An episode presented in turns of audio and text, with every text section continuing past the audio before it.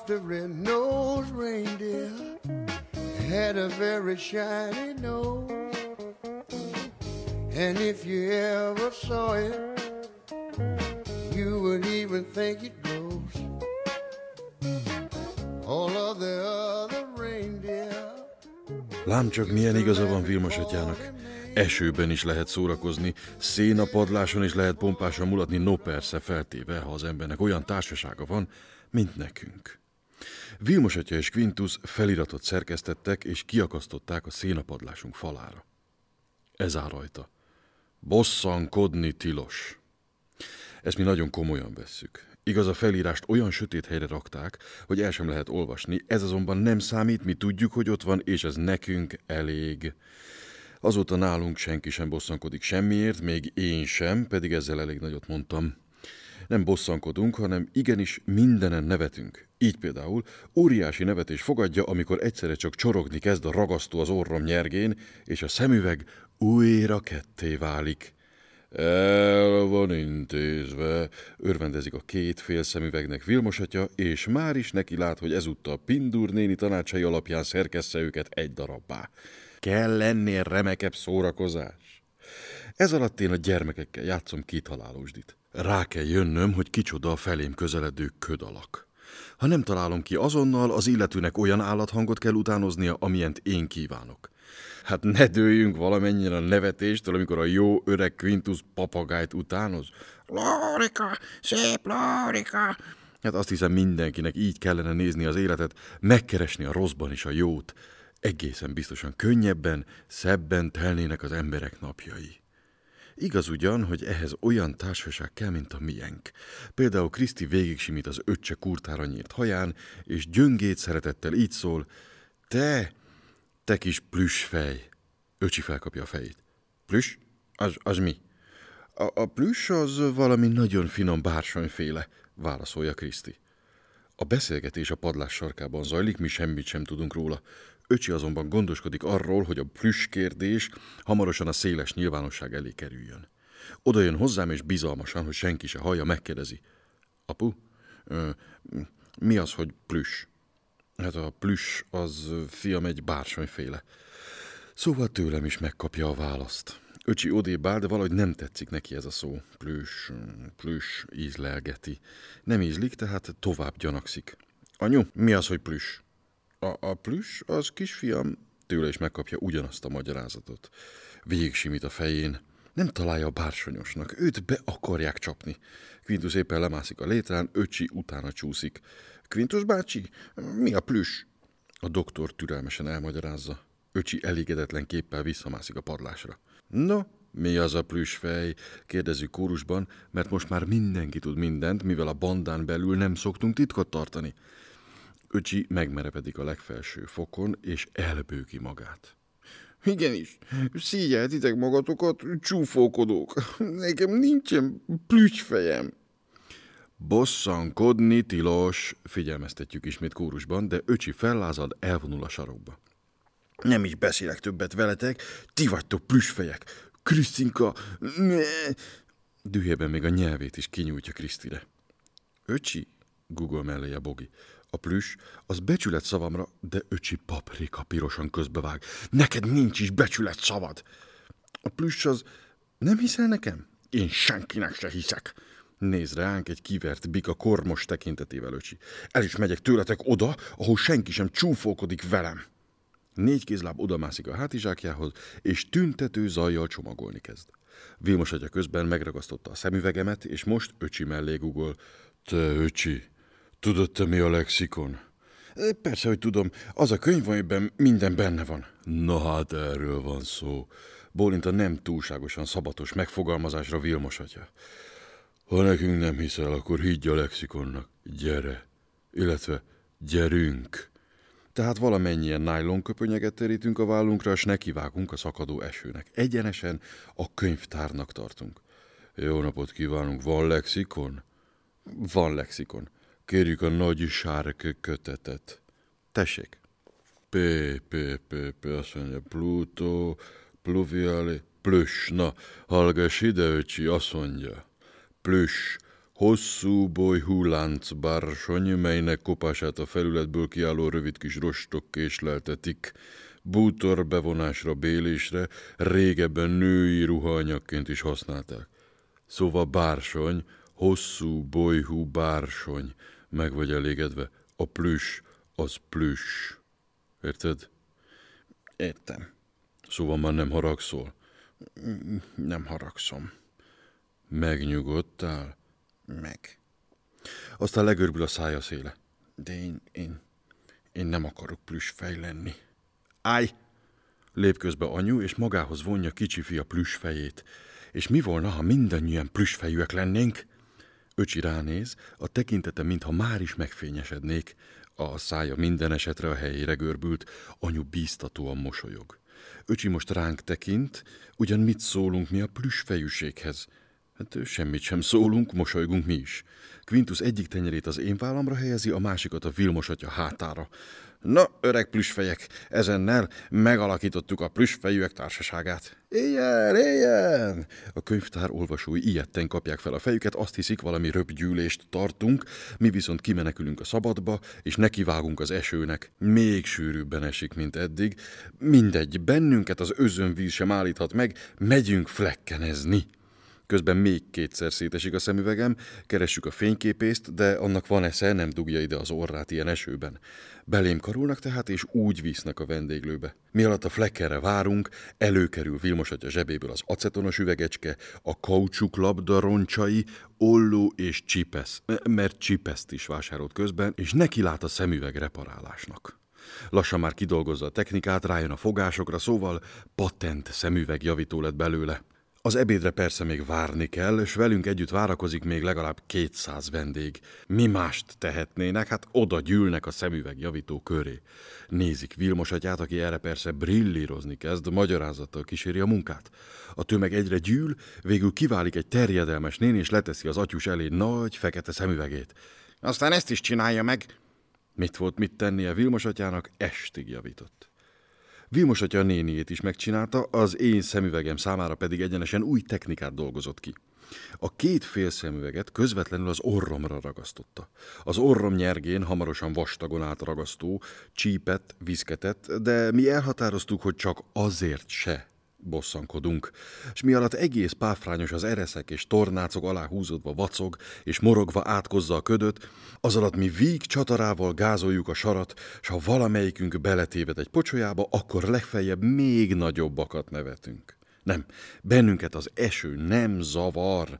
Úgy térünk vissza szellős szénapadlásunkra, mint egy meleg otthonba. Nem is otthon az, hanem fészek, mint az éppen most kiderül. Ez a plüssfejűek fészke. Hozza meg a határozatot Vilmos atya, s ha ő egyszer valamit kimondott, azon többé nincs vita. Quintus azonnal beszáll, és tudományos körültekintéssel, alapossággal magyarázni kezd. A plüssfejűek a homocephalű plusziensis, mint azt a legújabb tudományos kutatások kiderítették, egy rendkívül barátságos természetű ragadozófajta, főleg flekkennel és fagylaltal táplálkozik. Ekkora már valamennyiünket elkapott a tudományos év, és egyre másra halmozzuk a plüssfejű ragadozó jellemvonásait. Pindur néni kezdi. A plüssfejű időnként üvöltő, nyerítő és röhögő hangokat hallat, főleg kölyök korában. Erre rögtön kitör az általános nyerítés. Fejlette példányai, melyeket Plüsfejius Quintusianusnak neveznek, gyakran víz alatt tartózkodnak.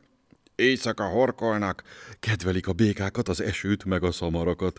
De, zárom le én a tudományos konferenciát, valamennyi plüssfejűnek közös tulajdonsága, hogy szereti a többi plüssfejűt, minden áldozatra képes értük, és állandóan pillanatnyi szünet nélkül jókedvű. Úgy van, úgy van, éljenek a plüssfejűek, éljünk! A házinéni ebben a percben jelent meg a létre a legfelső fokán, és enyhén reszkető fejjel megkérdezte, hogy mi a baj? Megöltünk valakit, és most daraboljuk fel a holttestét, vagy itt bonyolítjuk le a nehézsúlyú, szabadfogású birkózó bajnokságot, de szó sincs róla, ez a plüssfejűek alakuló gyűlése. Igen, persze, értem, felelte a néni, és a feje még jobban elkezdett remegni. Látszott rajta, hogy semmit sem ért, csak azt az egyet, hogy elmebajosoknak adta ki a padlását. Mi megszórakoztunk tovább. Játszunk társas játékot, telepedett a középre, törökülésbe Vilmos atya. Mi persze azonnal köréje valamennyien. Remek, mit játszunk? Két halálósdit. De mást, mint amit a nagyfőnökkel játszottatok. Egyikünk kimegy hunyónak, a többiekkel gondolunk valakire a társaságból, aztán a hunyó visszajön, és ki kell találni, hogy kire gondoltunk. Kérdezni szabad? Nem szabad. Hang nincs egy muk se.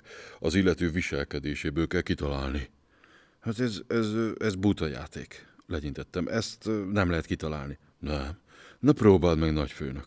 Mint mondtam, én azonnal tisztában voltam azzal, hogy az egész óriási butaság, de miért legyek éppen én a játékrontó? Lemásztam tehát a létrán, és hunytam. Azaz vártam, hogy visszahívjanak. Jöhetsz! Felmásztam a recsegő létrán. Úgy ültek körben valamennyien, mint a fából faragott szentek. Lássuk tehát. Kitalálni ugyan nem lehet, de... Nini, Boginak rebeg a szempillája, mintha izgatotta volna a többinél. Talán azért, mert őt választották? Ej, na mindegy, amúgy sem kockáztatok semmit. Bogi! Döftem feléje a mutató ujjammal. Általános csodálkozás és elismerés. Na hát, kitalálta! Hát vakkokas is talál szemet. Szerénykedem. Próbáld meg még egyszer, nagyfőnök. Lemászom, felmászom, körülnézek, de most már élesen figyelek, vajon anyu miért nem akar a szemembe nézni? Ha-ha. Plüsfejűek, mondom ünnepélyesen. Ha a legöregebb és legkövérebb plüsfejű nem téved, akkor ti anyut választottátok. Tapsvihar. Bravo, nagyfőnök, bravo, bólogat Quintus. Kezd az ügy izgalmas lenni. Mernél még egyszer próbálkozni? Hát, mondjam-e, harmadszorra is kitaláltam. Ó, nagyfőnök biztosan hallgatózott, jelentette ki Vilmos atya. Elfut a méreg. Szóval, hogy én csalok? Hát ezt kikérem magamnak. Bosszankodni tilos, figyelmeztetett a kórus. Tudod mit? Tápászkodik fel Vilmos atya. Ami biztos, biztos, kimegyek veled együtt én is. Valóban nem restel lemászni a létrán. Odáll szorosan mellém, mint egy börtönőr. Mit képzeltek rólam? Méltatlankodom. Semmit sem képzelünk, de túlságosan jól találsz. Most majd meglátjuk. Hát meg is látjuk. Megmutattam nekik. Kitaláltam negyedszer, ötödször, hatodszor, hetedszer. A társaság ámuldozik, hüledezik.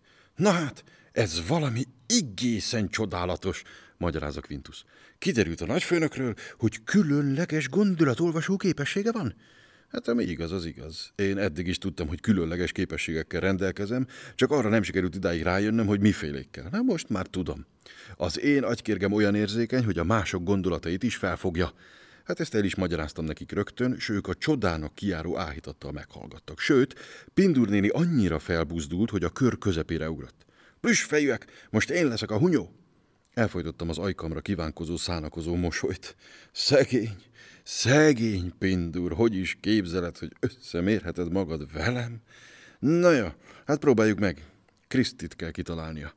A pici Pindur néni annyi harci vággyal bukkan fel a padlásajtóban, mint egy foxi. Valóságban végig szimatol valamennyiünket, aztán rámutat anyura. Hé! Óriási nevetés. Leghangosabban én nevetek. Kitaláltam? Dehogy találtad.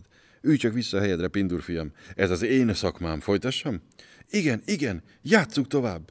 Quintus azonban magasba emelt mutatója a helyesbít. Szó sincs róla, ez már nem játék. Ez tudományos kísérlet. Oda-haza jelentést teszünk az akadémiának. Lemászom, felmászom. Aztán kitalálom nyolcadszor, kilencedszer, tizedszer.